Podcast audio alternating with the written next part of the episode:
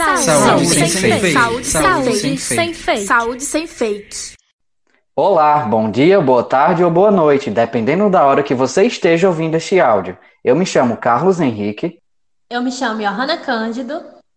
Eu me chamo Maria Raíssa. E eu me chamo Marcos Nascimento. No podcast de hoje, traremos um resumo de uma notícia publicada pelo Jornal da Universidade de São Paulo, que tem por título Pacientes com Alzheimer têm até três vezes mais chances de desenvolver quadros graves de Covid-19. Esta matéria foi produzida por Guilherme Gama em 21 de abril de 2021.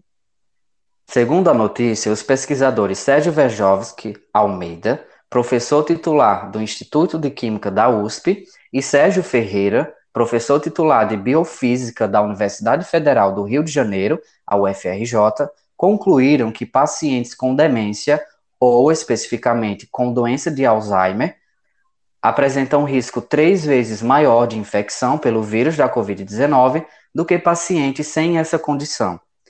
A pesquisa ainda aponta que pacientes portadores de demência têm maiores chances de serem hospitalizados com um quadro clínico mais grave e que a chance de óbito é duas a três vezes maior quando comparados aos que estão hospitalizados mas são livres de demência.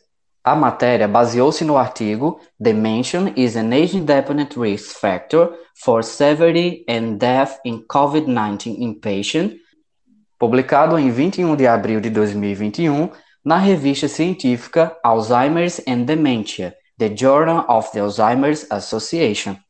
Muitas pessoas têm preconceito com essa palavra, mas na saúde, a demência é a descrição de um conjunto de sintomas de doenças degenerativas do sistema nervoso, que implicam a perda progressiva das funções do cérebro, o que compromete a memória, a habilidade cognitiva e o raciocínio. Por exemplo, a forma mais comum dos casos de demência é a doença de Alzheimer, que afeta a memória e é o principal fator encontrado pelos pesquisadores que explica a observação de casos mais graves de Covid-19 entre idosos. Para executar essa pesquisa, os cientistas analisaram em larga escala as informações de um banco de dados de saúde do Reino Unido, UK Biobank, que registra desde 2006 para cerca de 500 mil voluntários os atendimentos do Serviço Público de Saúde britânico. Ao avaliar muitos indivíduos com históricos detalhados de doenças pré-existentes, em um país com alta testagem de Covid-19, foi possível correlacionar comorbidades com maiores incidências de casos e óbitos pelo coronavírus. O público-alvo dessa análise foram idosos divididos nas faixas etárias entre 65 a 74 anos, 75 a 89 anos e com mais de 80 anos. A primeira descoberta é que a idade sozinha não interfere no agravamento dos casos. No que se refere às comorbidades, os dados mostraram que idosos portadores de Alzheimer tinham três vezes mais chances de infecção e de agravamento dos casos quando hospitalizados, podendo levar a óbito. E neste caso específico do paciente ser idoso e possuir Alzheimer, os resultados ainda mostram que acima de 80 anos o risco aumentava em até seis vezes.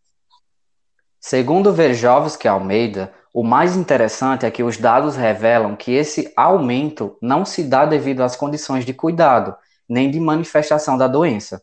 O pesquisador explica que essa diferença comparativa não ocorre pelos prejuízos às habilidades cognitivas, de compreensão e locomoção comprometidas no Alzheimer ou Parkinson, que poderiam ser relacionadas ao descumprimento das medidas de higiene, e também não se trata de uma maior exposição vinda de suporte médico hospitalar.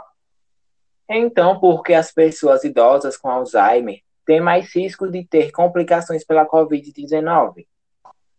O estudo se torna inédito, pois a evidência é de que podem existir aspectos genéticos do Alzheimer, que levam ao agravamento significativo da Covid-19, e destaca a importância de direcionar o atendimento de saúde aos cuidados mais específicos desse grupo, o que, segundo Verjovski Almeida, pode evitar óbitos.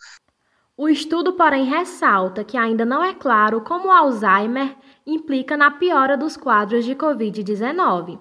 Sérgio Verjovski Almeida enfatiza: sabendo-se que o Alzheimer está relacionado com inflamação dos vasos do cérebro, a nossa hipótese é que essa inflamação facilitaria a permeabilidade do vírus no cérebro, o que permitiria a infecção do sistema nervoso central. Porém, para confirmar essa hipótese ou para justificar essa correlação, o pesquisador menciona: é importante investir em pesquisas em bancos de informações clínicas e genéticas que permitam informações como essa, antes das crises. Esse é um exemplo da importância de pensar em investimento em saúde a longo prazo.